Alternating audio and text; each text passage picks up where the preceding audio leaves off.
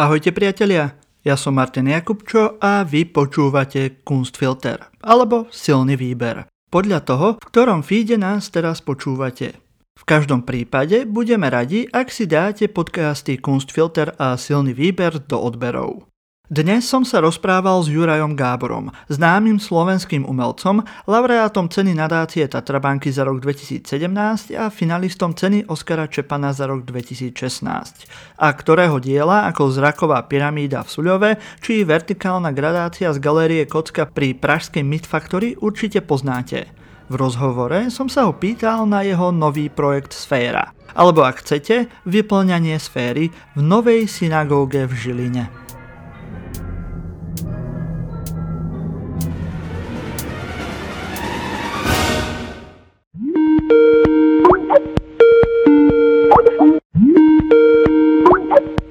Ahoj Juraj, vítam ťa v našom podcaste. E, ďakujem ti, že si prijal ponuku sa porozprávať o tvojom veľkom projekte v novej synagóge v Žiline o sfére. Ahoj Martin, ďakujem za pozvanie do tohto rozhovoru. Prosím ťa, hneď takto na začiatok sa ťa spýtam, že čo ťa to napadlo vytvoriť obrovskú sféru v rámci interiéru už dnes nefunkčnej synagógy, ktorá dnes funguje ako galéria moderného alebo súčasného umenia? Dalo sa mi, že keď som tam prišiel pred niekoľkými rokmi, že tam som našiel priestor pre to, aby sa tam zmotnili niektoré moje idei alebo nejaké také moje skúsenosti. Často sa mi stáva, že nejaké myšlienky nosím v hlave alebo sa stretávam s nejakými filozofiami alebo tak a tieto myšlienky potom niekde túžim umiestniť alebo ich e, sprostredkovať ďalej e, ľuďom, tak aby boli vnímateľné proste našimi zmyslami. A keď som objavil pre seba v 2015 e, novú synagogu, tak sa mi to úplne stretlo s tým, čo som vtedy práve žil a čo som hľadal a bolo to založené na tom, že som sa v 2013 som bol v Južnej Koreji. Strávil som tam 6 mesiacov a zaujímali ma rôzne, mm, rôzne tie e, východné filozofie alebo náboženstva, ale nie som z toho nejaký ako keby fanatik alebo tak, ale zdalo sa mi, že po tom pobyte som na to viac e, citlivejší a že tieto veci, ktoré sú spojené treba aj s duchovnou alebo nejakým seba rozvojom, takže sú aj v tej uh, novej synagóge nejak uh, zhmotnené a architektonicky naznačené a že, že by som ich rád ako podporil. Takže vznikla proste idea, idea sféry, uh, samozrejme, že to chvíľu trvalo a kým som sa uistil, ale ten nápad bol veľmi taký ako spontánny, že už pri tej prvej návšteve ma napadlo uh, tú mm. sféru zmotniť a dobudovať uh, nejakým spôsobom tú hmot, hmotnú časť. Je zaujímavé, že práve spomínaš nejaké východné ideje, lebo pre mňa ako absolventa dejin umenia v strednej Európe, tak automaticky, keď som videl už ten nápad, keď sa to už nejak prezentovalo v novej synagóge, že sa tam bude stavať takáto sféra, tak ma automaticky napadol Panteón v Ríme, kde to je vec, ktorú ukazujú ako prvú vec pre študentov dejin umenia, že máš tam ten Panteón kde hovoria o tej architektúre, do ktorej sa práve dá vpísať tá guľa. Uh-huh. Že máš tu, máš tu kupolu, kde polguľa práve je to presne tak, akože matematicky vypočítané, aby práve tá spodná časť bol ako priestorovo odraz tej hornej pologuly. Tak preto ma je zaujímavé, či náhodou si nevychádzal aj z týchto nejakých uh, vzorov, mm-hmm. Z, povedzme z európskej antiky alebo z týchto mm-hmm. starých filozofií, pretože vieme, že už aj u Platóna je sféra najideálnejší tvar, preto aj si predstavoval nejakú akože kozmológiu a, a svet práve tvare sféry. Ja si myslím, že si ako keby trefný v tom, že, že vlastne to zasadzuješ aj do tohto nášho ako keby západného myslenia, že je to tu ukotvené a ja si skrz, skrz vzťah k matematike a geometrii už treba na základnej škole som sa potom neskôr dostal vlastne aj k, ja neviem, k renesancii, ktorá práve vychádza z týchto princípov geometrických a vlastne z tej tradície filozofickej, vedomostnej, z tej západnej tradície. Takže e, áno, tieto, tieto veci ma veľmi zaujímajú. Rozhodne tie inšpiračné zdroje sú aj v tej architektúre e, nám bližšej, európskej ale je zaujímavé, že pri ktorých veciach sa človek ako individuálne dostane ako keby k uvedomeniu si niektorých vecí. A mne sa to práve stalo v tej Južnej Koreji. To neznamená ale, mm. že tie svety nemajú určité veci, ktoré sú blízke alebo, alebo tak, alebo, no ale mne sa to stalo práve tam a ja som ale veľký, veľký ako keby milovník práve tohto nášho západného umenia alebo vôbec eh, tej západnej možno racionality alebo že Mm, takže áno, Peter Berens e, v tej synagóge sklbil viacero princípov samozrejme a, a tak no, aj kultúrnych určitých fenoménov, e, nejakých vedomostí tej doby. Takže asi tak, no, že, že je tam viac tých vrstiev a ja sa im ako keby nevy, nevyhýbam, skôr hľadám e, v nás práve to, čo, ako by som to povedal, že niekedy by som chcel pri tých mojich projektoch aby sme sa aj bez tých vedomostí, skadiaľ to už poznáme, alebo aké ste východiska, dostali k tomu pocitu, zažívaniu nejakých miest alebo predcíteniu nejakých miest. A to, s akými vedomosťami my potom do takýchto prostredí vstúpime, tak to môže byť e, potom veľmi akoby zaujímavé, lebo každý individuálne si niečo prináša vlastne, nejaké vedomosti a aj asociácie a tak, aj východiska. No. A, a niekto možno to má niečo ako limitované, niekto to vníma cez ako keby aj e, iné druhy umenia alebo iné druhy profesí alebo cez proste niečo, čo, čo zažili. Takže nie, niekto cez náboženstvo a niekto cez stavebníctvo vníma vníma priestor a niekto cez umenie a niekto cez literatúru. Mm. Takže tak. A ty ako autor, teraz si povedal, že každý to vníma inak, ale ty ako autor, ako by si chcel, aby práve nejaký takýto obrovský objekt, ktorý je akože už mimo nejakých tých rozmerov nám akože blízkych, ako čo si predstavíme pod umeleckým dielom. Nejakú sochu alebo obraz, čo má nejaké menšie rozmery, toto už je niečo, čo vyplňa celý priestor, ktorý ťa obklopuje. A ako by si chcel, alebo ako si si predstavoval pri koncipovaní toho diela, aby ten divák alebo ten človek, ktorý bude nejak kooperovať s tým umeleckým dielom, aby tam fungoval alebo aby to vnímal nejakým spôsobom lebo ak som to správne pochopil, nebol som bohužiaľ ešte v novej synagóge, lebo sa tam ani nedá teraz e, ísť a vidieť to naživo. Ale ak som to správne pochopil, tak dá sa vojsť aj priamo do tej sféry a dá sa aj ju sledovať v podstate z nejakej ochoze na hornom okraji, prípadne z toho balkóna v synagóge. Môžeš to prípadne ešte priblížiť, akými rôznymi spôsobmi môžeme sa na tú sféru pozerať alebo akými spôsobmi ju môžeme vnímať. Áno, tak, e, tak ako hovoríš, že tam hej, teraz, že o čo sa ako keby jedná, alebo čím by som chcel ako keby toho, mm. toho návštevníka osloviť alebo zasiahnuť nejaké tie jeho zmysly, tak e, je nejaká ako keby priestorová kvalita, s ktorou on e, sa dokáže, ktorú stretá aj v exteriéri a táto priestorová kvalita je zhustená do nejakej novej situácie, do nejakej ako environmentálnej kompozície by som to nazval, alebo ako a človek ako keby prechádza z toho, z toho bežného sveta do tej synagógy, do tej architektúry, do nejakého uzavretého priestoru a do galérie v tomto prípade a chce, chce, chce sa nestratiť v niečom. Chce mm. sa s niečím stotožniť, um, hľada nejaké záchytné body a ja vlastne tú realitu z toho vonkajšieho sveta mám mm, úmysel ako keby zhusťovať.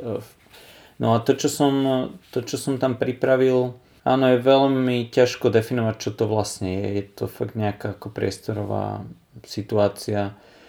Není to úplne ako ani dielo, že objekt, na ktorý sa len ako pozeráme z nášho pohľadu a ani, není to ani architektúra iba, No pre mňa je dôležité, aby človek skrz tie diela alebo tú novú situáciu začal vnímať e, svoju malosť, obmedzenosť alebo aj veľkosť a, a svoj rozsah e, vlastný. Takže je to... Mm, hm, Chcem, aby ten človek mal túžbu objavovať ako malé dieťa, zisťovať mm-hmm. vlastnú fyzikalitu alebo vlastnú fyzikalitu v tom priestore, objavovať pocity alebo emócie, skúšať ich e, pre seba artikulovať nejakým spôsobom alebo ich, e, si ich objasňovať. Chcem, aby ten človek stále zostával zvedavý, aby hľadal a e, testoval ten priestor aj seba, vlastné vnímanie. Takže áno, ako si povedal, človek môže vojsť aj do tej sféry, do tej, tej fyzickej ako keby do toho vnútorného vyprázdne, prázdneho, ako fyzicky prázdneho priestoru, mm-hmm. ale môže sa na tú sférickú plochu pozerať aj z akejsi ochoze, ktorá je vo výške okolo 6 metrov. A tak no, mojou ambíciou nebolo dostávať fyzicky celú tú sféru, ako tú gulovú plochu, ale vytvoriť e, zrkadlenie, akýsi odraz toho, čo je nad nami, nad našimi hlavami a tá kupola samotná v tej synagóge nie je polovicou tej sféry, ale je výrezom tej sféry, je možno nejakou tretinou. A ja som vlastne takúto tretinovú gulovú plochu vytvoril proste na, nad tou podlahou. Takže je tam ten zrkadliaci ako keby efekt a ten rozdiel stále ešte zostáva v tom, že v takej prostosti, to som sa naučil práve na tom východe, nebať sa pomenovať taký jednoduchý rozdiel, že máme niečo, čo je hore a niečo, čo je dole. A to je ten podstatný, podstatný akýby rozdiel. To, čo je hore, tak je nedotknutelné. To, čo je dole, je pochôdzne alebo dotknutelné nami, našim tým telom. Čiže po tej sfére dole dokážeme chodiť, vieme tam ležať, vieme ísť aj pod tú hmotu tej, tej sférickej plochy, ktorá je z dreva. A tá sférická plocha nad nami, tá kupola, tá nebeská klemba, by sme chceli povedať, tak je práve tá nedotknutelná, stále viditeľná. E, nepoznáme úplne, alebo nevieme odhadnúť jej, jej takú skutočnú proporcionalitu, ak ju nemáme takto ako keby priblíženú k nám na dotyk. Takže mm. hej, tieto veci ma tam zaujímajú, ale neviem, či som odpovedal všetko z tej otázky, lebo bola taká bolo mm-hmm. tam dosť podnetných vecí. To už ani ja si nepamätám svoju Nevadí. otázku. Ale ďalej ma to nejak posunulo v tom rozmýšľaní, keď si hovoril o tom zrkadlení tej kupoly. Mm-hmm. Prepač, že idem zase do nejakých uh, európskych historických reálí, ale Úplne už pohode, stredovekár, to už tak je u mňa. Ale práve keď si predstavím napríklad v byzantských chrámoch v stredoveku, kde sú predsa len tie kupoly bežnejšie, ako v európskych kostoloch, kde to až tak často nemáme, tak práve tá kupola mala zobrazovať práve tú nebeskú sféru. Práve v tej kupole bol zobrazený buď Kristus alebo nejakí už proroci, prípadne starozákonní králi a, a tak. Pretože v podstate to zobrazovalo tú najvyššiu sféru v tej hierarchii nebeskej. Neviem, priznám sa, ako to je u židovskej tradícii, ale keďže tá e, kresťanská vychádza aj z tej židovskej, tak to možno bude e, v niečom aj podobné. Práve preto som aj rozmýšľal, že či nebola aj tá tvoja snaha toho diváka dať do nejakej transcendentálnej polohy, že v podstate toho zrkadlenia, že niečo mimo práve tohoto sveta, ty často hovoríš o tom nejakom zmotnení toho sveta, tak som rozmýšľal, že či tam nie je aj ten opačný prejav toho dostania sa nad ten reálny svet alebo mimo neho. Tá sféra alebo tá hmota, je teraz dobre to hovoríš, že, že áno, často teraz uh, hovorím o tom, že to je zhmotnenie, čo je vlastne protichodné k tomu duchovnému, hej, že to materiálne je mhm. vlastne protichodné. Zároveň je to pomôcka, je to barlička. Preto tie chrámy tu máme, mm. preto tu máme tie kupoly, lebo sú vlastne zmotnením, sú priblížením, sú tu barličkou, ako tie veci, ktoré sú e, nepopísateľné, priniesť k nám bližšie, ako ich ako keby zavnímať cez to, čo nás bezprostredne obklop, obklopuje, hej, cez čo poznáme, čo poznáme skúsenostne. Takže áno, tá sféra je tam vpísaná už od začiatku toho, toho projektu keď to Berens navrhoval a on to tam navrhoval veľmi vedome podľa mňa aj s tou vedomosťou toho byzantského, z tej, tejto kultúry. Takže tieto veci sú, sú tam. Čo som ešte chcel povedať, že transcendentno není, tak ako ho ja vnímam, je vlastne absolútne oslobodenie od mysle a tej hmoty. Ja dávam len prostredie, kde sa niečo môže udiať. Ja vytváram prostredie a každý, ako na to máme, tak to, to si z toho zoberieme tá transcendencia je jedno z veľkých tém, ktorá, ktorá ma tam baví v tom priestore, mm-hmm. alebo ten potenciál pre niečo takéto. Tom, o tom hovorí aj také iné dielo, ktoré sú súčasťou tejto inštalácie v, v synagóge a to je dielo Vertikálna gradácia z roku 2016 a to dielo chce mm-hmm. hovoriť o porovnaní týchto dvoch svetov. Jeden je ten fyzický a jeden je ten mentálny, duchovný, nemateriálny a tam v tom diele išlo o to, že vy ste stúpali po schodoch do nejakej výšky, e, poznávali ste, prekonávali ste seba samého, svoj strach možno, lebo tie schody boli vysoké a boli prúžne, alebo také ako keby, e, že sú mm-hmm. tiež drevené a že a vysoké je to ako liest na strom a ten sa kýve, hej, že nema, není úplne stabilný, kýve sa vo vetre, keď ste úplne hore, tak proste aj keby nefúkal vietor, tak sa tak e, to drevo vám ukazuje tú pružnosť. Čiže áno, vy prekonávate seba, prekonávate ale aj vlastný strach a získavate nejaký pohľad iný na krajinu, ale možno aj na to, že čo dosahujete. Samozrejme, dieťa si nemusí uvedomovať nejaký transcendentálny rozmer, iné je to možno pre, pre dospelého. Hej. No, takže mňa zaujímajú tie skúsenostné záležitosti, ktoré môžu nám pomôcť k tomu, aby sme sa dostali k, k niečomu, čo sa, čo sa nepopisuje alebo není popísateľné. Hej, čo sa iba po, mhm. pokúšame sa toho nejak ako niekedy dotknúť slovami, ale to je vlastne zároveň trochu chyba, ako keby, alebo že to ide proti tomu. Proti tomu čo hľadáme. Dôležitý aspekt toho zážitku je určite aj materialita. A sféra je veľká drevená konštrukcia a ty aj často hovoríš, keď opisuješ tú sféru o tom, že si vystaval les v synagóge.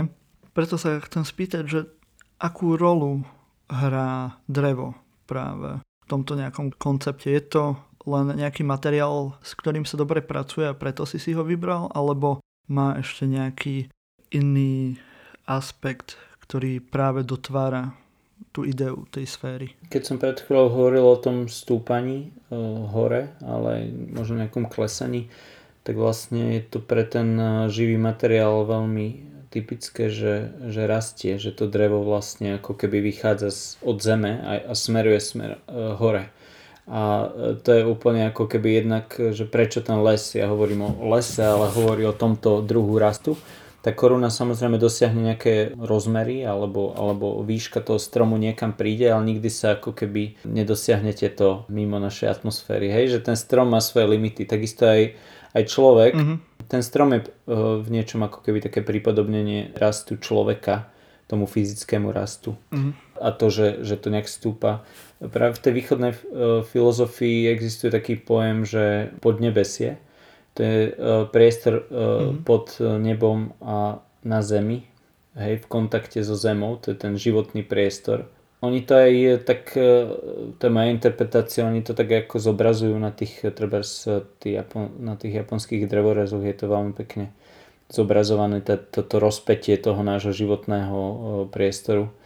Čiže to je ten les, no, to je to, čo tam stúpa, stúpa hore, starne, E, má svoju životnosť e, a tak, no, niečo, čo samozrejme e, ten les, je to zase nejaká situácia keby zvonka, niekedy sa aj tie gotické katedrály pri, prirovnávajú, jednak sa hovorí k lodi, ale aj je to také ako keby keď idete nejakou nejakým lesom alebo nejakou alejou, tak vlastne tie koruny sa tam stretávajú hore a vytvárajú tú ako keby klembu mm. alebo tú ochrannú, majú takú ako ochranu, je taká ako strecha, cez ktorú preniká nejaké slnko, alebo keď je príliš hustá tá strecha, tak nepreniká, eh, alebo tak. Čiže tieto veci ma určite zaujímajú. Ten strom je zároveň eh, niečo, čo fakt ako keby to ľudské telo prevyšuje v, určitom, v určitej fáze. Takže hej, je to tak ako základná vec ja vychádzam aj z také skúsenosti alebo z také umenia z začiatku 20. storočia, kedy napríklad v českom umení práve skrz taký ten eh, stredoeurópsky luminizmus, eh, nejakú variantu impresionizmu, tí maliari zachytávali, mm, zachytávali lesy, tú vertikalitu tých, tých lesov, prenikajúce mm-hmm. slnko cez, cez rôzne huštiny týchto lesov. A František Kupka z toho neskôr uh, dospel, uh, nielen z toho, ale dospel k abstrakcii že má rôzne, rôzne kompozície, ktoré, ktoré vlastne už potom postrádajú to, to realistické východisko a tie konkrétne črty, ale dospieva vlastne k treba s nejakým vertikálám a, a tak. No a tieto vertikály ma tiež veľmi zaujímajú a to je ten, Čiže les a potom to ako zabstraktnieva. Tá samotná synagóga je veľ, posiata celá týmto abstrahovaním tej reality do nejakých mm. geometrických tvárov, ktoré potom môžu ako prispievať vlastne k tej, k tej ceste k tomu duchovnému. Takže les je e, pre mňa symbolom tej vertikály. Samozrejme, les má aj svoje konáriky alebo strom v nejakých šikminách. Čiže to, jak som ja používal tú konštrukciu, tak e, je, že používam aj také akože zákonitosti toho lesa, toho rastu a tej statiky. A samozrejme sú tam aj tie praktické veci pri tom lese, ale, mm-hmm. ale toto je pre mňa aj taký ako keby... Jednak tie praktickosti, keď by som to len tak spomenul, tak je to materiál, ktorý je v tom našom prostredí nejakým spôsobom uh, dostupný snad sa teraz nedotknem uh, vlastne, lebo to je ďalšia téma, tá environmentálna tý rozmer vlastne, že ako my ten materiál, ako z neho vyťažujeme, používam vyťažujeme, iné ťažíme, ale môžeme byť aj, že ťažíme, že, uh-huh. že ako my uh, ten materiál jednak um, ako sa on staráme, ako si ho vážime, ako k nemu pristupujeme, ako ním chodíme po, pomedzi ten materiál ako ho ekonomizujeme, alebo tak, že je tam viacero tých ako, samozrejme rozmerov. Stále tie, to drevo v nejakej miere aj v minulosti, aj v súčasnosti je a bude používané.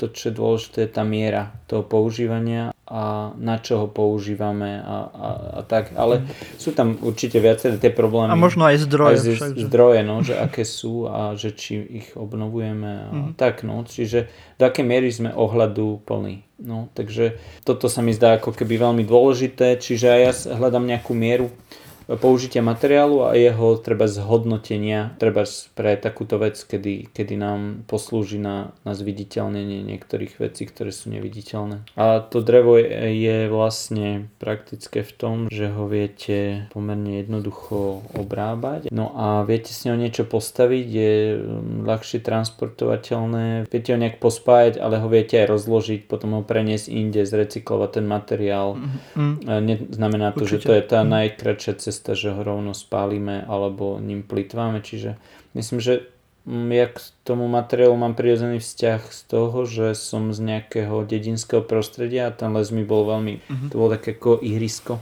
kde som sa hrával a že vzťah k tomu materiálu mám skrz starých rodičov, ktorí to drevo vedeli používať a neplitvali ním, musím povedať. Takže asi toto sú také tie moje uh, veci a priznávam sa, že aj tie, tie diela, ktoré sú staršie z toho 2016, tá vertikálna gradácia z Prahy, tak tiež tam bolo uh-huh. vynaložené nejaké množstvo toho dreva na vytvorenie toho diela to bola možnosť, že to drevo späť predám niekomu a vráte sa mi späť tie financie, nebudem nejaký ako keby, no, že ho ďalej dám do obehu, ale ja som si povedal, že, že som to drevo ešte zhodnotil tou prácou mm. a že ho e, niekam ešte presuniem, aby som e, pod, podtrhol určité významy v krajine trebárs e, a to sa mi nepodarilo a to dielo stále čakalo a vyšlo to tak, že som ho použil teraz práve v tej synagóge a paradoxne tie proporcie toho diela úplne tam ako keby sadli bez toho, aby som zase mal nejaký odpad, že to bolo úplne, že to boli centimetre, možno len e, centimetr, centimetr a pol, 2 cm, ktoré som niekde musel proste vyrezať, aby tá, tie dosky, ktoré už boli predtým mm-hmm. používané fošny, e, tak aby tu mi vošli. Čiže toto ma veľmi teší, keď to tak proste vyjde, tá možno intuícia, že že je to ešte e, viackrát použiteľné a zhodnotiteľné a že nám to môže treba zotvárať nejaké, nejak oči. Prosím ťa, už tá sféra je hotová? Už je dokončená? už ste urobili prvú výstavu, že priamo v sfére, takže asi už je to považované za dokončené a otvorené. Aké si mal ešte reakcie? Neviem, asi nejakí ľudia tam už boli, keď teraz e, sa nedá veľmi chodiť ani do galerí, ale ani tak, ale určite si na tej sfére spolupracoval s ďalšími ľuďmi, takže aspoň nejakí ľudia už prišli do styku s tou sférou. Aké máš zatiaľ reakcie týchto divákov? Takže najprv by som povedal k tej k tej dokončenosti a potom k tým reakciám. Mm-hmm. Tá dokončenosť, e, celý ten projekt, keď vznikal, tak sa volal, že Completing the Sphere. E, to znamená ako keby dokončovanie, doplňanie, naplňanie tej, tej sféry. Tak ako mm-hmm. sme si už povedali, že vlastne ona, e, tá, tá hmotová časť není celou sférickou plochou, Čiže áno, tie hmotové časti sa už ako keby dokončili, uh-huh. ale vlastne to dokončovanie zároveň spočíva v naplňaní toho priestoru tým programom alebo ďalším ako keby obsahom alebo uh, spočíva uh-huh. v mhm. navštevovaní tých, tých ďalších ľudí a toto je ako keby nenaplniteľné, alebo že sa to ešte dokončuje, hej, že, že to bude prebiehať v priebehu roka, možno neviem ešte ako to dlho bude trvať, Hej, takže tá hmota, v podstate tie najväčšie ako keby tesárske práce mm-hmm. uh, už, už sú. No a teraz... Uh... Mm-hmm, takže tú sféru vnímaš skôr ako nejakú platformu na ďalšie nejaké aktivity mm-hmm. umelecké, nie len ako samostatný nejaký umelecký mhm. objekt. Mm-hmm. Áno, uh, presne to, je, to tak klame telom,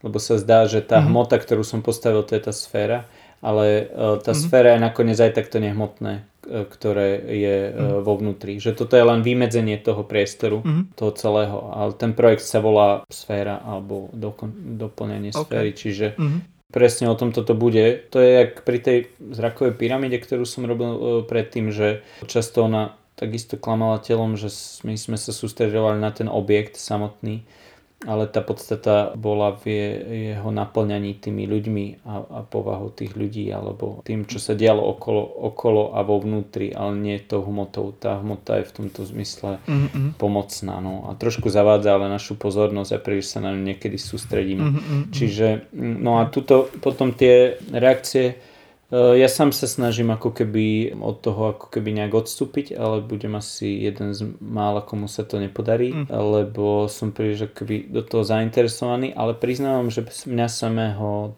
to ako keby dokáže naplňať alebo že tešiť, alebo že mám z toho aj druh úžasu alebo z, te, z toho že kam som sa eh, v tej synagóge dostal, kde sa zmenili tie pozície, mm. ako môžem to miesto zažívať inak a čo si pri tom uvedomujem. Mm-hmm. Tam, keď sme sa bavili o tom lese, tak e, ten zámer bol proste zahustiť to pri tom vstupe po tom vstupe a potom mať šancu aj prísť do, na kusy čistinu do nejakého vyprázdneného priestoru, kde sme tomu, sa musíme tomu už iba nejak oddať. Ale mm-hmm. sú ľudia, ktorí tam boli a myslím si, že, že to s tým slovom úžas to sa to dá možno v niečom alebo obdiv, alebo taká nová skúsenosť, že je tam nejaké, nejaký tak, takýto rozmer. E, asi není úplne bežné, že vstupujeme do takýchto mm, priestorov, takto pozmenených a takto silno fyzicky pôsobiacich, takže môže to aj z toho mm, vychádzať.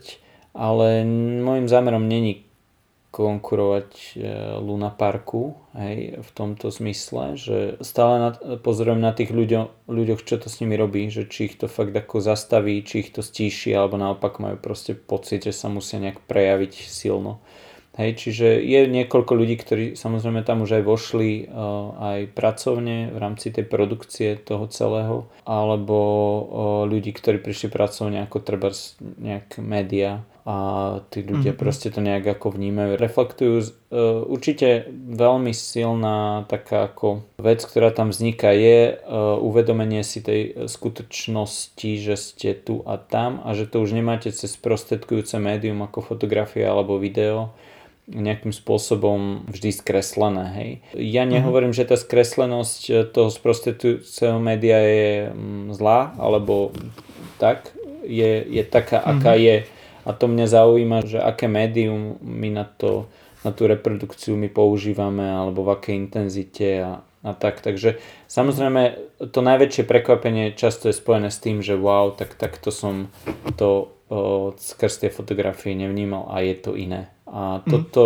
mm. tento objav je pre mňa úplne najväčším darom, alebo že je to najviac v poriadku, lebo to má byť o tom tu a teraz, o tom zažitku, ktorý vás vytrhne absolútne z toho, že zabudnete na koronu tej chvíli, keď tam mm. vojdete. To by sme asi všetci potrebovali teraz.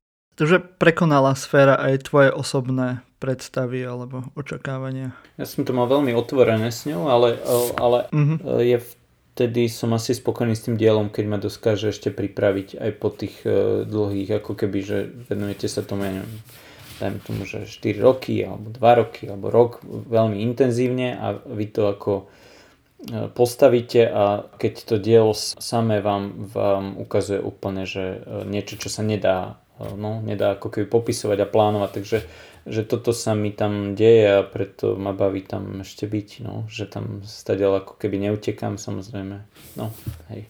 Mňa ešte tak napadlo a dosť ma tak zaujíma, že ty si tú sféru nestával sám, samozrejme, že mal si pri sebe mnoho remeselníkov a tesárov, ktorí asi neviem, nechcem nejak akože dopredu nejak škatulkovať, ale asi nemajú úplne že umelecké ambície, tak by ma len zaujímalo, že ako to oni vnímali ako remeselníci, že pracujú na nejakom takomto zaujímavom projekte, nejakej umeleckej inštalácii alebo umeleckom projekte. Či si s nimi mal nejaké rozhovory a ako aj vnímaš ty to postavenie umelca v rámci umeleckého diela?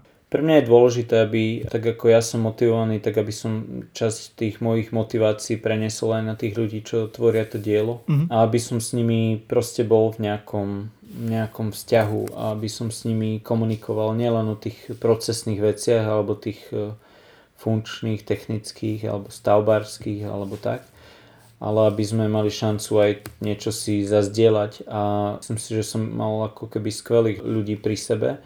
Myslím, že nikto z nich alebo e, niektorí sami sú tvorcovia, že jeden bol produktový dizajner, jeden je režisér, babko divadelný, jeden je tvorca, tvorca hudobných nástrojov, mm. jeden bol prekladateľ so vzťahom ako práve k drevostavbám a k tomu mm, remeslu. Takže predsa len také, že taká sféra umelecká. Áno, okay? áno, áno. Čiže títo ľudia, pre mňa je dôležité, aby to, alebo nie, že dôležité, ale každý človek má nejaký ako keby v sebe kreatívny rozmer u týchto ľudí. Mm-hmm. To bolo mhm. ešte aj fakt, že niektoré tie ich východiskové profesie majú niečo spoločné práve s tým e, tvorivým. Takže e, toto ma baví. Ja zároveň mám rád, keď e, ktokoľvek to vôjde dovnútra a to z neho urobí toho tvorcu už len v tom, že sa odváži vysloviť nejakú myšlienku a nejakú, že ako by on to robil tak to sa mi zdá ako veľmi hodnotné. Myslím si, že to, to vlastne spôsobuje potom to stotožnenie toho človeka s nejakým,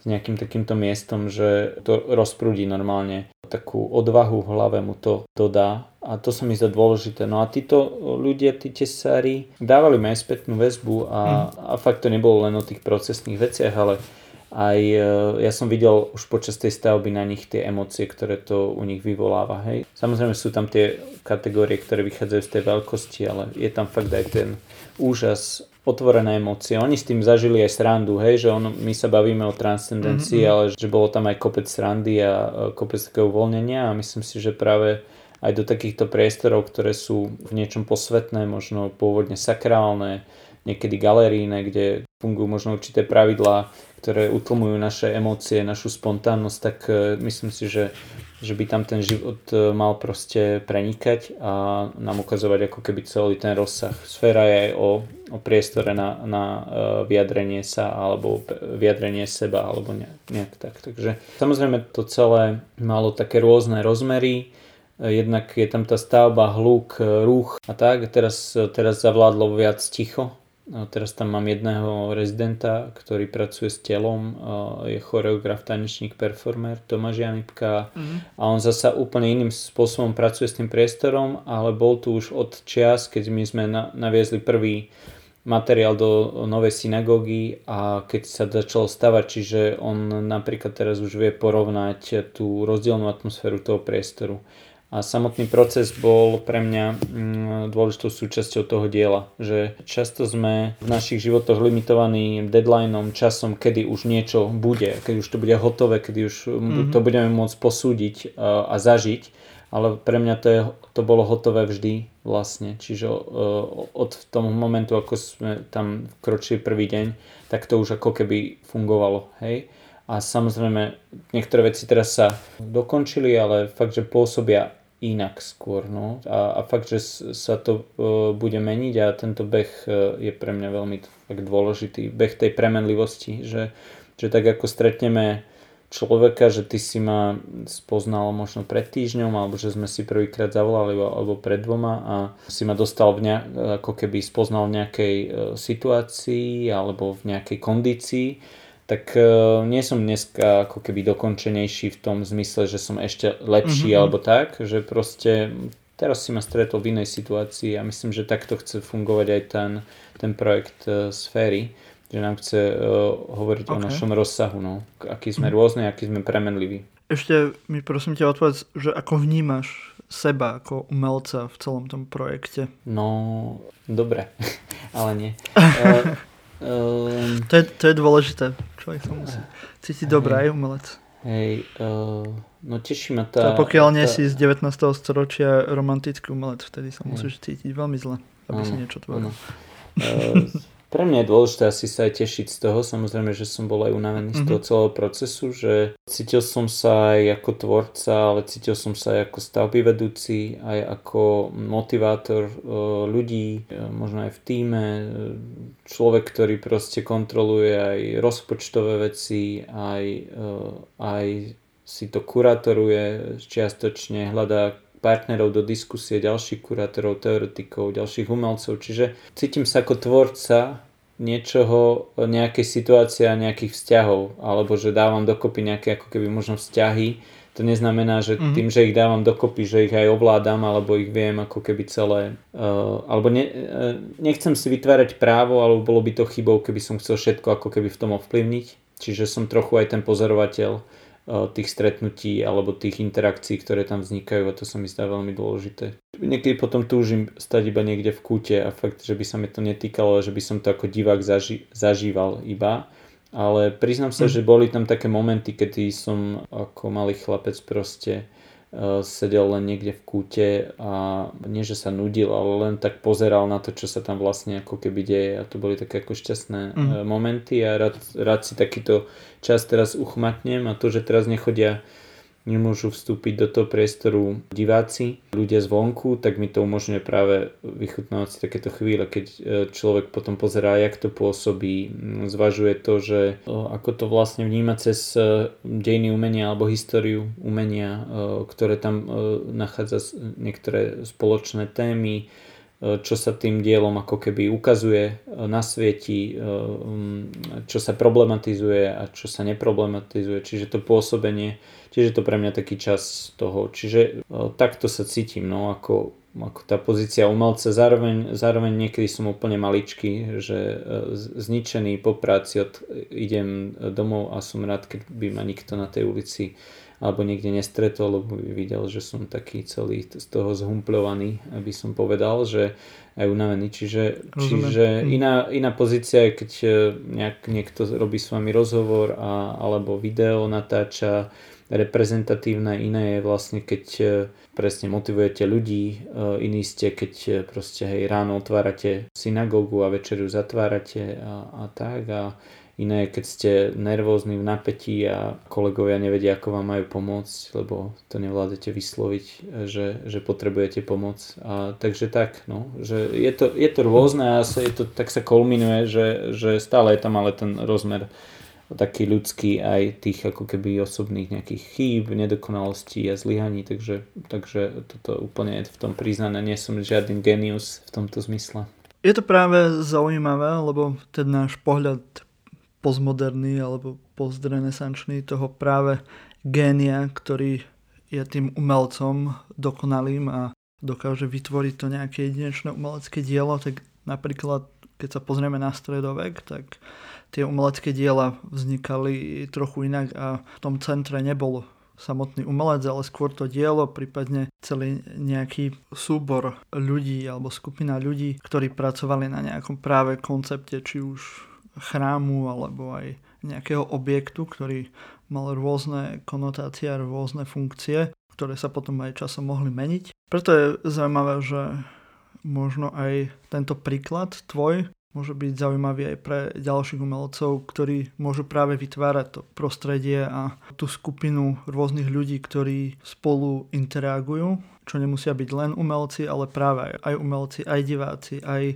remeselníci a ďalší ľudia a profesie, ktoré do toho vstupujú. Takže je to veľmi zaujímavé práve sledovať celý ten projekt. Uh, ja ešte by som k tomu tak možno, ak to nevadí. Tak by som ešte k tomu možno Ľudia. povedal, že hej, že niekedy sme takí ako keby v tom taký maličky, alebo tak. Uh-huh. Rozmýšľam, že v čom je tá úloha toho umelca, alebo že mňa tom celom. Uh-huh. Uh, možno to presvedčenie, že ten nejaký obyčajný zážitok z niečoho, čo som niekde zažil, alebo nejaké uvedomenie chcem uh, transformovať tým ďalším ľuďom. A uvedomujem si to, že, že na to, aby som to transformoval aj niečo maličké, tak potrebujem ako keby tomu nejaké gesto a myslím, že to je asi tá najsilnejšia úloha momentálne mňa ako umelca, že podržať to gesto. Neodísť, mm. nepolaviť na tom geste alebo nepolaviť v zmysle, nie že by sa malo zrealizovať ako v prvej podobe, akú si predstavujeme, alebo ako by sa to malo ako naplniť, ale mm-hmm. že vlastne uh, nezabudnúť na ten ako nejaký, nejakú drobnú tú emociu, ktorá bola na začiatku a uh, nezabudnúť to, že sa vám zdalo, alebo mne sa zdalo, že to je dôležité proste povedať. Mm-hmm. To, že tá sféra taká monumentálna a išlo na ňu toľko materiálu a ide na ňu aj dosť financií alebo zúčastňuje sa na tom projekte veľa ľudí a zároveň to púta možno aj nejakú akoby záujem alebo pozornosť, tak e, to chce hovoriť o tom, že tie témy, ktoré tá sféra alebo celý ten projekt zastrešuje sú významné, ale podľa mňa niečo marginalizované a že by sa na ne ako keby to je ako, niekde som to možno prirovnal už k tomu, že k soklu alebo k významnosti proste, alebo k materialite nejakej banky, hej, e, národnej banky, že to je proste mm-hmm. reprezentatívna budova, ktorá má svoju veľkosť, má svoje materiály, má svoj ako luxus, má svoj uh, niečo, hej, cítiť tam ten kapitál, lebo proste spravuje sa tam kapitál, aj tá dôležitosť, e, výška mm-hmm. sokla proste na budovách odlišuje budovy proste, hej, že, že, že, že či nás ten sokel prevyšuje našu postavu chodca proste ulice, alebo, alebo je to pod našimi členkami ten sokel, hej, alebo na úrovni našich členkov. A ja týmto chcem povedať, preto je tá monumentalita, lebo chcem upriamiť pozornosť na niečo, čo sa mi zdá marginalizované a tak. Takže uh, hej, mm. to je ten, uh, neviem, no ale hej, No asi takto. Neviem, či som to vlastne doplnil, ale, ale že, že to sa mi zdá tá moja ako keby úloha umelca. Zároveň chcem ale povedať to, že asi by sme uh, nemali tým pádom na mňa ale nahliadať ako na človeka, ktorý uh, ktorý uh, no asi nie som genius, ale vlastne každá práca, ktorá je ako keby tam vydaná, tak je normálne ako keby ohodnotiteľná. Chcem ešte povedať o tom, že tie, to, to, čo robíme, často není ako keby ohodnotené uh, adek, ako možno adekvátne, hej, a že, že uh, v podstate to robíme celé tak trochu na kolene, akože bez, bez nejakých uh, ideálnych zdrojov alebo tak. Zároveň uh, ja som uh, chcel... To už bohužiaľ na Slovensku tak je v kultúre a v umeleckých sférach. Hej. No ja zároveň nechcem povedať, že, že to ma prinúti ako prestať, že mám nejaké nutkanie, mm-hmm. že ja tie veci musím robiť a uh, napriek všetkému si myslím, že teraz je úplne ako paradoxne naj, najlepšia doba na to, aby som toto urobil. Proste to, to bol projekt, mm. ktorý sa už nedal ani odkladať na neskôr a ani robiť zároveň skôr. Takže mm, robíme z toho, čo máme a e, ja nebedákam, ale to neznamená, že by tie podmienky by sa, mm. mohli by sa zlepšovať. Len aby sme potom nezabudli, prečo to vlastne robíme. A nie pre tie podmienky a pre tie financie, alebo že by sme z toho chceli zbohatnúť, ale preto, aby sme niečo vyjadrili a povedali. Takže v tomto sa cítim, že toto je asi ten že v tomto som možno umelec. Neviem. OK. Ešte silný aspekt, ktorý vnímam práve pri sfére je hudba. E, mal si aj púšťanie z gramofónu a tiež aj Lucie Pachová tam mala svoj performance. Pozdravujeme Luciu. Neviem, či si o tom počul. Jedna profesorka zo Stanfordu Bisera Penčeva. Práve skúma hudbu v chráme Hagia Sofia. To, je, to určite poznáš, chrám uh-huh. v mhm. Istambule. Uh-huh. Teraz zase Mešita, predtým muzeum a predtým uh-huh. ešte byzantský chrám, jeden z najväčších byzantských chrámov aj s najväčšou kupolou, aká bola vtedy na svete a práve skúma hudbu a práve spevy v tomto chráme. Ja sa úplne do toho nevyznám, mne to vždy príde ako trošku nejaká mágia, ale len, len sa chcem spýtať, či náhodou si aj s týmto, s takým niečím nepracovala, kde ona hovorila, že práve tie spevy byzantských kňazov išli hore, celý ten hlas, tie, tie zvukové vlny, kde sa práve točili v špirále v tej kupole a potom padali na ľudí.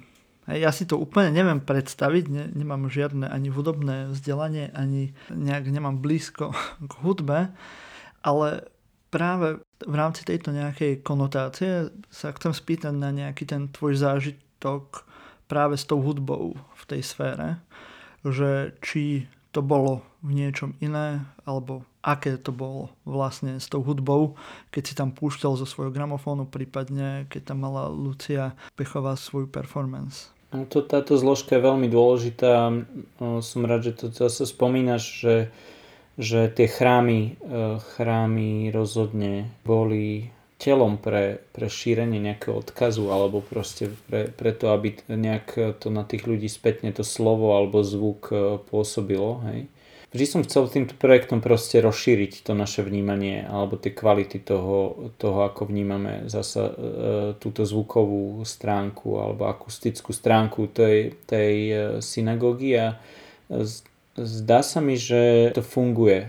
Funguje tá zmena. Mm-hmm. To, čo pred tým, ako tam bola sféra, chýbalo v tej synagóge, bol meký materiál, E, celé je to vlastne, mm. je to zrekonštruované, ale zrekonštruovaná je tá hmota, to znamená tie steny, e, sú tam betonové podlahy, alebo aj predtým boli podlahy z teraca pôvodné v tom priestore. Mm-hmm. To, čo tam ale chýbalo po tej rekonštrukcii, samozrejme z logických dôvodov, boli tie lavice, ktoré, a to sa späť vracame k tomu materiálu, že drevo, rozhodne sa lepšie sedí na dreve ako na betóne alebo na plastovej stoličke chráme a e, hovorí to aj o iných Určite. významoch toho materiálu alebo aj o tom, že ako to jednak e, aj s tým zvukom, ako to ovplyvňuje ten, tú akustickú kvalitu. E, takisto proste mm-hmm. lutná je z dreva, kopec nástrojov mm-hmm. je z dreva, že, že vlastne mm, ten nástroj proste vybruje alebo to telo toho nástroja vie, vie šíriť nejaký ten zvuk. Všetci zvukoví umelci, e, alebo mnohí sa mi možno budú smiať za to, čo hovorím, že to nepoužívam správne slovo, ale nevadí mi to. E, iba chcem povedať, že ten projekt tej sféry chce práve aj toto testovať. Je to to, že ja mám vedomosť o tom, že ako to všetko funguje, ale rozhodne už teraz mám z toho zážitok, ako sa tá akustika mení a ako sa ten priestor dá na, na novo zažívať a používať. A otestovala to aj Lucie Páchová, ale aj tí tesári, ktorí tam proste len búchali kladivom mm-hmm. a e, vrtali vrtačkami. Ona práve s týmto, preto bola pozvaná v tom štádiu, keď ešte tá hmota sa robila, hej, montovala, tá, tá konštrukcia tej podlahy, aby zaznamenávala zbierala tieto zvuky a aj tú premenu a potom ona vlastne v tom e, už e, takmer vyčistenom priestore to neskôr reprodukovalo. Už prebehlo niekoľko skúšok, nejakých nahrávaní, kde ona testovala práve silu, e, silu toho, mm, tej, ako by som to nazval, ozvučnice, tej sférickej plochy, e, schopnosť tej sférickej plochy prenášať nejakú vibráciu až do nášho tela, čiže nám spôsobila až takú ako keby telesnú proste masáž alebo, a, a to sú veľmi ako keby silné, silné zážitky, ktoré to ako keby fakt generuje, testovala to, že kde tie repráky umiestniť, eh, hej, že tam je to vlastne aj potom, že na akej úrovni mm-hmm. my mhm. vnímame zvuk ako taký a fakt, že eh, Čiže super zážitky sú s tým zvukom. Myslím, že aj náš zvukár eh, sa musí inak pozerať na ten priestor. Predtým tá akustika tam bola veľmi komplikovaná. Vlastne ako mm. náhle ste sa otočili mimo toho človeka, ktorý, na ktorého hovoríte, tak, tak on už vás nepočul toto už sa tým nanesením toho materiálu, toho dreva tam mení a, a tak, dokonca ja to neviem teraz popísať, ale keď ste v, v, tej, v tej miske sférick, sférickej na spodku v strede, tak to je nes, ako neskutočné, že, že to je úplne také ako zázračné, že tlesknete a hneď to máte späť, tuto niekde sa vám to mm-hmm. vráti. Vy sa vlastne rovno počujete pri uchu seba. E, je to tak ako, je to, je to zážitok aj v týchto, v týchto veciach. Čiže iné je to, samozrejme, keď tam vojde dieťa a a zakričí a chodí po tú drevenú plochu, beha tým lesom, tak to je tam ako na plavárni. Mm-hmm. Iné je, keď tam hrá uh, teraz počas tejto výstavy, je tam kazeta s dvoma skladbami od Lion Gate Michala Válka, ktorý, ktorý proste ten zvuk tam stačí malý kazeťák a šíri sa tam neskutočným ako keby spôsobom ten zvuk uh, a zaplňa úplne, že každý kút čiže uh, aj pri nie maximálnej hlasitosti. Čiže menia sa tam tieto veci a uh, tak ako som povedal, že tými projektami chcem uh, dosahovať akýsi komplexný zážitok, ktorý vás vytrhne z toho, mm. z toho prostredia vonku, zároveň o tom, o tom uh, že reflektuje to, to vonkajšie prostredie, reflektuje tie naše uh, drobné vnemy, hej, ktoré my niekedy marginalizujeme. Takže tu sa to tak zosilní, zintenzívni, a, a tak no. Čiže toto je ten zámer a budem rád, e, určite aj to pripravujeme v priebehu roka s, s chalanmi z Mapa Editions uh, viaceré takéto intervencie zvukové, mm-hmm. ktoré súvisia aj s jednotlivými výstavami počas toho roka a, a majú ako keby skúmať tie hranice toho priestoru a tej akustiky, ako sa zmenila. Ako si hovoril, že to je vyplňanie tej sféry, tak teraz máte prvú výstavu, ktorá je uskutočnená práve v tej sfére, alebo teda v okolí sféry. Je to socha Evy od Mary Duras, tiež výstava Vladimira Havrilu, kde je zase skulptúra Adama, socha Adama, neviem ako to nazvať v rámci týchto te- technických e, výrazov. E, môžeš nám trošku priblížiť, že o čom je táto prvá výstava a prečo si práve týchto dvoch umelcov, z čoho jedna je česko-rakúska sochárka práve zo začiatku 20. storočia, druhý je zase slovenský sochár súčasný, povedzme. Prečo si vybral práve týchto dvoch autorov na otvorenie celého toho projektu sféry?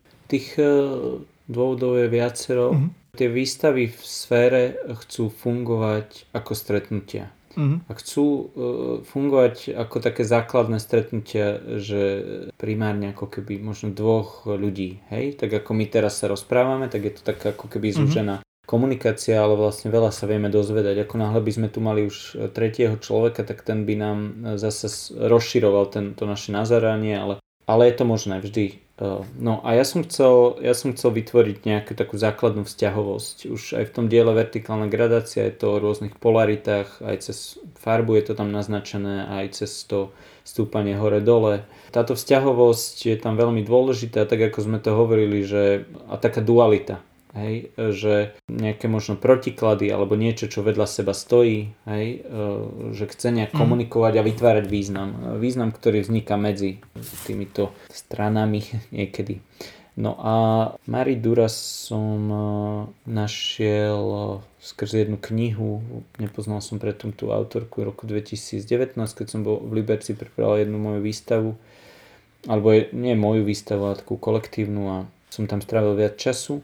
No a e, našiel som tam knihu o nej a nepoznal som ju vôbec a zistil som, že čo robí, že sa venuje vlastne hlavne v 30 rokoch, ale vlastne celý život zobrazovaniu ženy ako, ako také, mm. alebo a až e, cez nejaké študijné um, figuralistické veci až k takej vnútornej psychológii tých postav. Je to taká ako klasicizujúca moderná z tých 30 rokov, vlastne pred, predvojnová, ale vlastne ona aj po, voj, po vojne vlastne tvorila Marie Duras. No a prešiel som si tú takú jej monografiu, ktorú som dostal v tom Liberci od jej autora od Iva Habana a som ju prečítal proste na ceste z Liberca do Žiliny vo vlaku celú a, uh-huh. a ma to úplne nadchlo. Ehm, jednak preto, že ja som ja kedy študoval ako sochárstvo, kamenosochárstvo, to, z toho vychádza aj ten vzťah k architektúre, k geometrii ale k figuralizmu alebo realizmu. Roky sa zamýšľam nad tým, že či je možné, je možné vytvoriť, ako, alebo či ja som schopný vytvoriť nejakú figúru ľudskú figuru alebo realistickú figuru alebo nerealistickú alebo aká by mohla byť alebo že či to má vôbec zmysel a význam. No a táto Mare Duras, e, v nej som našiel tiež takú ako autorku, ktorá, ktorá to riešila v tej dobe a vytvorila, keď mala myslím 30, 31 e, rokov, tak vytvorila sochu Evy, čo bola objednávka od, od rodiny Šukovcov, židovskej rodiny. Mm. A ona vytvorila túto sochu pre ich vilu v Prahe v Troji. Tá socha vznikla v roku 1929 až 30, sádrový model, ktorý je aj vystavený teraz v novej synagóge mm-hmm. v centre sféry. A tá kamenná verzia, ktorá bola v exteriéri pre to vilou vlastne, tak vznikla v roku 31. Zároveň sú to dátumy, kedy vznikla synagóga Beren, súťaž mm-hmm. bola v tom, mhm. v tom čase a, a aj synagoga tak, ako taká vznikla, vyrástla, sa postavila bez Berensovej účasti, že tu nikdy nebol údajne. Peter Beren sa pozrieť Aha. na tú realizáciu, mm. že to robil stavebník.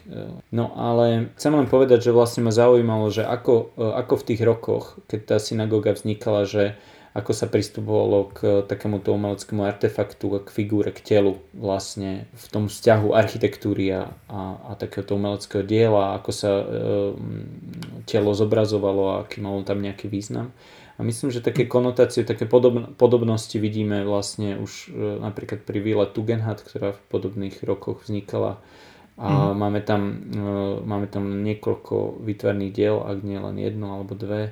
Je tam figura, e, ľudská figura od e, Lembruka, nemeckého mm. sochára a vlastne a celá tá vila je totálne ako funkcionalistická, moderná, puristická, vyčistená a tak. A toto je prípad vlastne niečom, to je tá stavba tej synagógy, hej, ale do tej synagógy pri tom židovskom nezobrazujúcom vstupovali tí ľudia, to boli tie živé tela, ktoré tam ako keby vstupovali a tam chýbajú ako niečom. Čiže sú tam takéto pre mňa zaujímavé ako konotácie, zároveň mm-hmm. som pozeral napríklad, ako sa do tej architektúry alebo do verejného priestoru dostáva socha v tých 30 rokoch. A napríklad pri diele zasa pavilónu Misa van od Misa van v Barcelone z roku myslím 1932, ak sa mýlim, tak mi prepačte. A tiež je tam vlastne socha od Lembruka takou vodnou hladinou, taká ženská, ženská figúra vlastne na, a vzadu sú len také ako panely Zamýšľam sa aj preto nad tým, že ako vytvoriť pre takúto sochu e, okolie. Mm-hmm. Tá socha je v strede, je v tom prostredí, ale ako pre ňu urobiť adekvátne okolie, čiže to znamená kontext toho, toho tela, hej. A to, to telo tej Evy je také ako me, meké, tá sféra je tiež ako meká, ale je to mm. prísne geometrická ako štruktúra alebo objem. Čiže tieto veci ma tam tiež e, zaujímali, zároveň je to proste prvý ako keby vstup, je to, je to Eva. Ten Adam je tam tiež veľmi dôležitý od Vladimíra Havrila. Vladimír Havrila je tiež e, sochár, ktorý od určitého času e, sa presunul hlavne do virtuálneho priestoru. On má medzi 70 a 80 mm. rokmi teraz. Modeluje v 3D a robí v tom 3D vlastne filmy a celé také až sochárske rôzne ako keby situácie, také e, performatívne s tými sochami. No a on je, on vlastne od toho materiálu tiež prišiel v určitých rokoch e, prišiel k absolútnej ako dematerializácii alebo k minimalizácii materiálu. Mm-hmm. A toho svedectvom je ten Adam, ktorý je vytvorený vlastne len zo štyroch zápaliek, z ktorých je zoškrtaná tá síra dole. Vlastne, že ju nevidno a z tých e, štyroch zápaliek postavil akože absolútne z minima postavil proste krásu alebo podstatu tela ľudského. Takže tak ako, ako opäť si sa spýtal na ten materiál, hej, že ten materiál v tomto prípade toho Adama je, to sú také drevené a to vlastne, keď by sme to vlastne veľmi slobodne nejak interpretovali, tak vlastne máme tam ten les a z, z, toho, z, tých re, z toho rebra toho Adama tá Eva je zrodená, to sú tie rebra tej, tej sféry, kľudne by sme to aj takto mohli povedať mm. a ona je tam v tom tá krása, ktorá sa tam ako keby narodila, alebo tam stojí. Dá sa to aj takto. Tá, ten Vlado Havrila vôbec je milovník, milovník klasického sochárstva, mramorového sochárstva, mm-hmm miluje proste dokonalosť e, stvárnenia. Miluje určite mramor, ale nie tak, že by, že by ho musel prepoužívať, iba vie, že čo to znamená do takéhoto pevného materiálu nejakú sochu robiť, že sám na nejakých takých realizáciách robil. A veľmi reflektuje práve aj nejaké ako moderné sochárstvo. E, má rád Brancusiho absolútne vyčistené formy, čo sú tiež e, začiatok 20. storočia, 10., 20., 30. roky E, ten si vlastne e, neskutočná ako keby redukcia e, foriem aj, aj tých figurálnych do abstraktných rozmerov, kde stále ale ešte nejaké možno telo cítime. Čiže Havrilovi sa striedajú vlastne tieto obdiv tejto takéto krásy, obdiv k izmom, hej, k modernizmom ale s nejakým konceptuálnym ako keby pohľadom a s redukciou vlastne do, do sveta nemateriálna, kde ten materiál nezahlcuje ten priestor a nemusíme sa pýtať, že čo s tým potom, alebo kde to dať. Hej, čiže tá jeho filozofia v niečom je, a nie že filozofia, alebo ten princíp práce je a niekedy aj taký, že fakt nezahlcovať ten svet ďalšími ako keby artefaktami a on to, v tom, on to robí v tom počítači a keď ho zhasne, tak tie sochy tam proste niekde sú v tom virtuálnom priestore zhasnuté celé tie jeho kompozície a, a hmoty. Čiže mňa zaujíma tento kontrast. Zase je tam nejaký ten mm. vzťah uh, redukcie, ale aj naplnenosti nejakej formy akési klasického prístupu, ale aj k tomu, keď to speje k absolútnej podstate, k absolútnej skratke. Mm-hmm. Čiže tie, tieto vzťahy sú tam dôležité. Zasa ten Adam Eva, to nemusíme vlastne vysvetľovať a zároveň je to vlastne východisko starozákonné. Čiže tie veci do tej synagógy som chcel tam ako keby mm, aktualizovať alebo nejak ako keby priniesť mm-hmm. vlastne aj tento rozmer. Takže tak a plus sú tam iné diela od od Vladimíra Havrilu, ktoré sú tam prítomné, ktoré hovoria vlastne zase o, o rôznych štúdiách, o nejakej fascinácie niečím, tak ako, ako Alberto Giacometti bol neskutočne posadnutý zobrazovaním hlavy alebo portrétu alebo oka alebo nohy. Tak aj ten Vladimír Havrila proste má svoje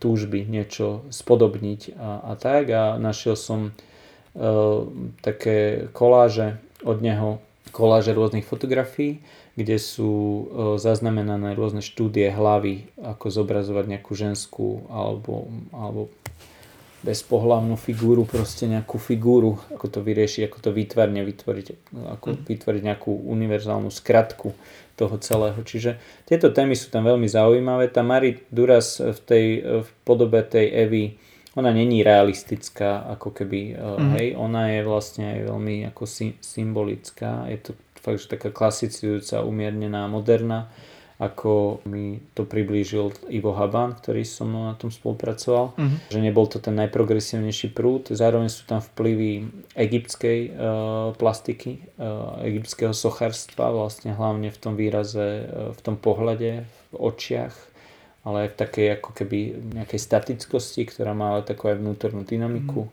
vykročenie. Čiže je tam viacero týchto, týchto vecí, zároveň som sa chcel odvážiť k tomu pracovať e, s figurou, ako s telom, ktorá má vlastne mm-hmm. po akomsi totalitnom zhltnutí socialistickým realizmom také ako keby negatívne konotácie a vlastne to súčasné československé umenie má problém vôbec s figurou a veľmi ťažko ju nejakým spôsobom aktualizuje vôbec e, alebo má potrebu to mm. nejak ako keby takto sa vyjadrovať, e, lebo niekedy to môže e, hovoriť o tom, že aha, to je nejaká skratka, ktorá je každému čitateľná, jasná a, a tak a že sa hej, že, že, že to bolo ako proste zneužité, že to čitateľné, to zobrazujúce mhm. umenie. Mm. Takže je tam viacero týchto konotácií, ktoré samozrejme som nepovedal všetky a kade čo sem tam prezradím, poviem, ale mm. chce to vytvárať akési také ako napätie. Tá figura je tam veľmi dôležitá, hlavne kvôli aj tej mierke voči tej synagóge. Synagóga mm. táto Berensova není taká monumentálna, aby, aby nás pučila až tak, aj keď máme pred ňou mhm. rešpekt. Mm. To som chcel práve povedať, že sa mi tam páči tá hra s tými mierkami, kde práve tá Eva od Mary Duras je viac menej v ľudských proporciách, je to nadživotné, nejak cez. 2 metre to má, mm-hmm. ak sa nemýlim. Práve ten Adam je taký akože miniatúrny, že by sa tá, ten Adam mohol vojsť aj do dlane ľudskej. A mm. zase sféra, alebo ten, ten objekt e, tej časti sféry je zase niečo, čo je mimo už tých nejakých mierok ľudských. Takže je to v celku pekná hra práve, že ako môžeme sa od nejakých vecí, ktoré sú väčšie ako my, až po nejaké objekty, ktoré sú zase vočinou miniatúrne a môžeme si povedzme porovnávať e, ten priestor a naše miesto alebo úlohu v tom priestore. Hej, oni sú niekedy menšie ako my, že nám vojdu do dlane, mm. ale vlastne sú významné, alebo že veľké významom. A to sa mi mm. dá veľmi dôležité vlastne hovoriť aj o týchto rozmeroch. Vlastne opäť sa dostávame do toho nefyzikálneho sveta, alebo to, čo má ako keby ďalšiu, tie príbehy majú ako nejakú mm. kultúrnu tradíciu. A ja nie som pokrstený, ale, ale vlastne mám rešpekt určite k tomuto biblickému ako keby kontextu vlastne tej európskej západnej akoby civilizácie. Samozrejme, že tak ako som povedal, že som bol Koreji, tak ma zaujímajú vlastne. Je paradoxné, že práve e, mimo som dospel k, ako k, k nejakému poznaniu, ktoré mi lepšie nasvietilo práve v súvislosti ktoré nám prináša treba z kresťanstvo, hej, mm-hmm. súvislosti alebo významy. Takže hej, tie, no, práca s tými mierkami pre mňa veľmi dôležitá a chce to opäť hovoriť o tých vzťahoch, o takých základných polaritách, dualitách, že plnosť, prázdnota, veľké, malé, že oni sa navzájom ako keby e, vytvárajú a dotvárajú, ako zvýznamňujú. Alebo že my máme tým pádom šancu sa fakt niečo chytať a potom trošku aj uletieť v tej interpretácii alebo hľadať vlastne na také, takéhoto pomerne jednoduchého vymedzenia toho priestoru hej, mm. alebo toho, tých, tých vzťahov. No. Bohužiaľ do sféry a k výstave Mari Duras a Vlada Havrilu sa asi teraz nedostaneme, ale je v Novej synagóge ešte jedna výstava, ktorá je ale umiestnená vonku. Je to rekultivácia od Dagmar Schubertovej a ty si tiež kurátorom tejto výstavy. A pri otvorení vo videu hovorí, že práve aj toto dielo komunikuje so sférou. Sú to, aspoň ja to vidím ako kovové stromy, ktoré sú umiestnené na ploche pred e, synagógou. Je to dielo, ktoré sa dá vidieť práve z ulice má to byť niečo ako pozvánka dovnútra, alebo akým spôsobom komunikuje to dielo práve s tvojou inštaláciou sféry? Tak ako sme si povedali vlastne pri, pri tom porovnaní Adama a Evy, tak aj tu hmm. je eh, taký základný nastavený, taký základný vzťah eh, toho, čo je vonku a čo je vo vnútri. Hej? A v obých mm-hmm. dvoch prípadoch je to zjednodušený les, hej, s ktorým sa ten ako divák stretne. Je tam naznačený aj určitý kritický moment vlastne toho lesa, aký ten les je, aký je ten environment, v ktorom my sa nachádzame, ako sa voči tomu environmentu alebo tomu prostrediu okolitému správame, aký význam zohrávame my ako ľudia. E, napriek tomu, že tie stromy nás prevyšujú, tak my ich dokážeme e, spíliť alebo pre určité účely proste niečo odťažiť, e, ideme za nerastnými surovinami, ktoré chceme nejak používať, samozrejme to je legitimizované, alebo neviem či je legitimizované, ale vlastne tie dôvody sú náš vývoj, nejaký spoločenský, ale aj technologický, čiže tieto veci tam nejak ako keby sú. Sú to stromy, názov tej práce rekultivácia, vlastne Dagmar Schubertová tam naráža práve na tieto zmenené krajiny, zmenené človekom, ťažbou, nejakým vývojom. A tie veci, ktoré my robíme na to, aby sme, aby sme tieto krajiny dostali späť do hry.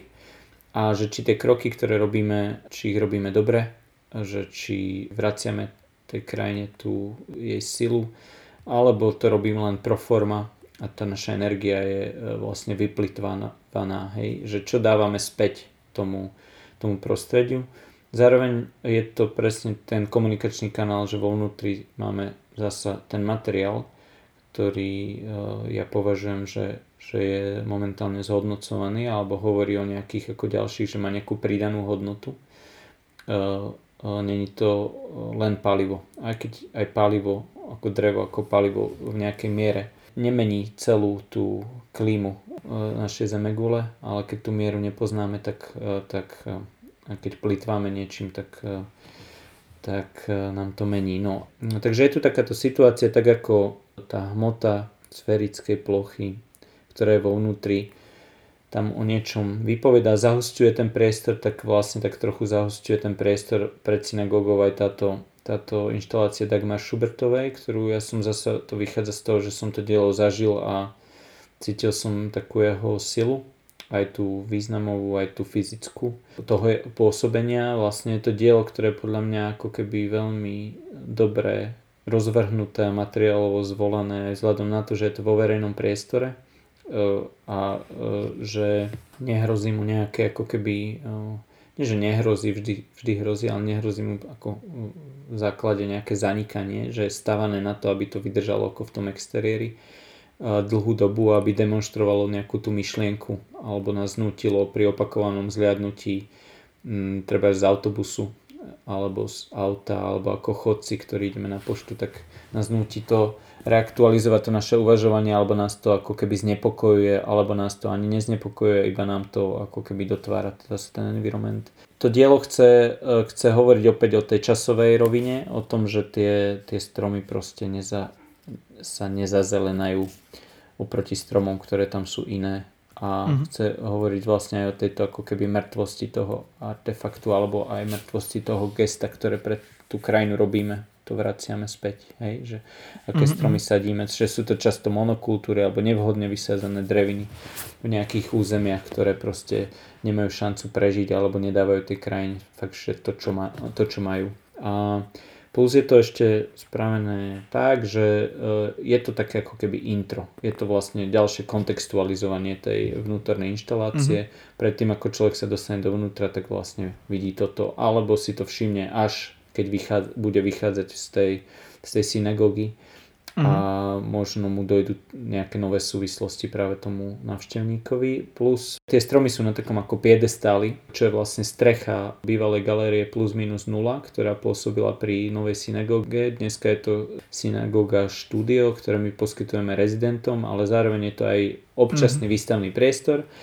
A ja som sa rozhodol, že vlastne ešte zvýznamním aj to, čo je pod tou zemou alebo pod tou úrovňou tých stromov mm-hmm. a že tam e, zviditeľním akési alebo budem abstrahovať cez zase takú ako keby site specific inštaláciu také zemné vrstvy, že to bude ako keby taká sonda zasa do krajiny a že tá situácia, ktorá je vo vnútri v tej synagóge, takže že bude v mierne pozmenenej forme toho diváka proste oslovovať aj pod tými pod tými stromami. Čiže teraz som tam nainštaloval uh, opäť ďalšiu sochu Adama, mm-hmm. ktorá je tentokrát z hliníkových trubiek, ktorá je ako geniálne rozkladateľná, má úplne že to no, neskutočne zasa ako krásna hra uh, Vladimíra Havrilu, mm-hmm. keď jedným imbusákom a dvoma šrobikmi dokážete uh, vytvoriť novú, novú sochu a sa s ňou hrať. Myslím, že táto mm-hmm. hravosť je pre toho Havrilu typická. To je vlastne ten rozdiel oproti tej Eve, ktorá je taká mm-hmm. v tomto zmysle nepohnutelná a, a, a že to je finálna forma, na ktorú máme dospieť. Ale ten Vlado Havrila vlastne je veľmi hravý a, a necháva si túto možnosť hrať sa, meniť kontext, meniť proporcie, meniť veci. Akože necháva si to nejak v, zá, v zálohe, a, aby sa to mm. mohol tešiť, že je to taký Lego princíp, ktorý on používa, že recykluje rôzne svoje sochy, veci, ukladá ich vedľa seba, zmenšuje, zväčšuje a, a tak je to také ako hranie sa s bábikami alebo s bábkami alebo s kockami No a ja som to tam umiestnil a tiež to verím ponúka nejaké ako, po, ako keby interpretačné pole, slobodné, rajské, v tom rajské, že, že mm-hmm. to pole interpretačné je ako v niečom neobmedzené alebo že, že generujú sa tam ďalšie a ďalšie významy. Čiže toto je pre mňa ako dôležitým takým, takou súčasťou, že, že tá interpretácia neexistuje jedna, aj keď by sa zdalo, že aha, tak už som to opäť e, celé povedal Myslím si, že sú tam, sú tam tie veci, ktoré vy môžete si tam zažiť a vidíte to cez zatvorené dvere presklené toho mm-hmm. galerijného priestoru alebo toho štúdia. Je to fakt taká pozvánka aj riešenie toho, že ako niektoré galerie samozrejme môžu e, fungovať a prezentovať umenie. Takže... Môžeme tiež našich poslucháčov upriamiť na videá, ktoré sú buď na YouTube alebo na Facebooku Novej synagógy, kde predstavuješ aj tú prvú výstavu vo sfére, aj práve výstavu, ktorá je pred synagógou a je prístupná aj teraz, kde sa dozviete aj bližšie informácie práve aj o výstave práve Mary Duras a Vlada Havrilu, kde sa rozprávaš so spomínaným Ivom Habánom, takže ak by ste chceli ešte ďalšie detaily, prípadne konotácie a informácie k týmto výstavám, tak tam to určite nájdete. My dúfame, že okolnosti čo skoro dovolia, aby sme si mohli sféru vychutnať všetci, lebo sa určite na to tešíme. Minimálne ja sa na to teším veľmi aj na ten sprievodný program. Povedz mi ešte takto nakoniec, že ako si žije umelec v lockdowne alebo v, pandemických časoch. Môžem povedať, ako žijem ja. A ťažko povedať, ako žijú ostatní. Ja si myslím, ale, ale je to dobre sa to uh, opäť uh, pýtaš. Myslím, že tie situácie sú rôzne a ja uh, v tomto asi sa môžem cítiť šťastný. Že môžem sa cítiť šťastne že, že sme mali niečo naplánované a to, že sme to robili proste 3 mesiace e, v lockdowne, že, že to nemohlo byť navštevované, tak nám možno aj trochu ako keby pomohlo, lebo ten zámer bol pôvodne, že my budeme to dielo stavať 3 mesiace a tí e, návštevníci budú môcť počas tých troch mesiacov vstupovať do toho procesu a budú to vedieť, vedieť vidieť to sa nestalo a mhm. možno nám to ale v niečom aj zjednodušilo život, že bolo to, bolo to celé ako keby náročné, ale mne to nezamedzilo, nezamedzilo chodiť do práce, ja som mm, jeden, jednu koronu som uh, prekonal uh, počas Vianočných sviatkov, čiže som si tak ako vydýchol, mal som šťastie, že som nemal nejakú ako keby náročnú tú koronu a že mám mm. teraz nejaké protilátky, čiže z ktorých ja žijem teraz a Chcem povedať, že robiť v takomto veľkom priestore a tak dlho pripravovať takýto projekt a vôbec ho realizovať je, je darom, že ja veľmi rád trávim v galériách čas a že keď sa tento inštalačný čas ako keby natiahne, tak o to je to väčšou kvalitou, lebo človek môže, nesleduje len ten svoj zámer a tie svoje výkresy alebo plány, ale oveľa viac spoznáva potom to prostredie, v ktorom to buduje a svetelnú kondíciu ľudí, ktorí tam robia, rôzne potreby toho priestoru. Čiže to sa mi zdalo super, ale uh, chcem povedať, že uh, najväčším samozrejme mínusom je, že nemôžeme stretávať tých ľudí a že vlastne po tých troch mesiacoch práce teraz uh, ten uh, feedback alebo tie reakcie nemôžu byť rozbavené naplno. Zároveň nám to dáva šancu niektoré veci možno dokončiť, lebo my sme malý tím, nemôžeme sa vôbec porovnávať vlastne s veľkými inštitúciami, galerijnými proste prevádzkami ani muzeálnymi, že fakt sme maličkí, že nás je možno v synagóge 6, na stanici mm. ďalších 6, možno nás je dokopy 15 ľudí, ktorí robíme dve kultúrne centra a e, cítime aj my únavu, že to bolo ako veľmi, veľmi náročné. Aj tento projekt je vlastne niečo, čo presahuje naše možnosti. Čiže my si aj uvedomujeme to, že, že možno teraz, keby ste prišli, tak tam ešte nevidíte v tej výstave popisky, na ktorých stále ešte pracujeme. Mm. Nevideli ste, nečítali ste odo mňa ešte žiaden kurátorský text, e, ktorý, ktorý by vyšiel a hovoril alebo ani tlačovú správu, ktorá by bola rozposlaná ako keby adekvátne do médií chcem povedať, že toto, um, ja to ne, nevnímam teraz ako nejaký, že, že v niečom to ako keby nefunguje. To dielo má v niečom hovoriť za seba a už cez tie veci, ktoré sú dohľadateľné, sa veľa môžete dozvedieť. Mm-hmm. A čiže my tieto ďalšie týždne vám jednak uh, tie, tieto drobnosti na tej výstave ako keby dokončíme čiže budete mať možno taký ako väčší komfort, keď už prídete. Zároveň vám priebehu tohto času budeme sprostredkovať aj také naše ako texty, ktoré vznikajú práve od toho Iva Habána. Sa budú dať prečítať niečo, čo text, ktorý vznikol ešte pred výstavou a potom v zápätí po tom otvorení, čo môže byť veľmi zaujímavé, kde ja vlastne aj uh, hovorím o tom, že pre mňa je dôležité aj nejaký iný spôsob písania, ktorý nezakladá na, na absolútnej vycizelovanosti, ale aj na emócii E, lebo mm. to umenie má ako keby generovať a že vlastne to, to, to, ako my potom píšeme o tom umení, by podľa mňa nemuselo postrádať tú emóciu a aj subjektívny pohľad práve toho vnímateľa, či to je už kurátor, ktorý sa o to stará a má to odborne zastrešiť, ale aj iných ľudí, ktorí to reflektujú. Čiže, čiže toto je taký rozmer, ktorý by som chcel priniesť a pre mňa je ako v niečom marginalizovaný. Samozrejme umenie sa snaží dostať do pozície, že to je veda možno, alebo že, že má svoje, ako keby svoje miesto, aby mhm. bolo docenené. Zároveň netreba fakt za, zabúdať aj na tie, na tie emócie alebo aj na to, že či sa nám to páči alebo sa nám to nepáči alebo či, či, či sa niekde cítime dobre alebo, alebo zle, hej, a ako to na nás pôsobí, hej, bez toho, aby sme museli zbytočne niekedy zapínať mozog alebo že či máme na to dostatočné vzdelanie. Každý, každý máme nie, niečo v sebe, čo nám takéto dielo môže ako keby aktivovať.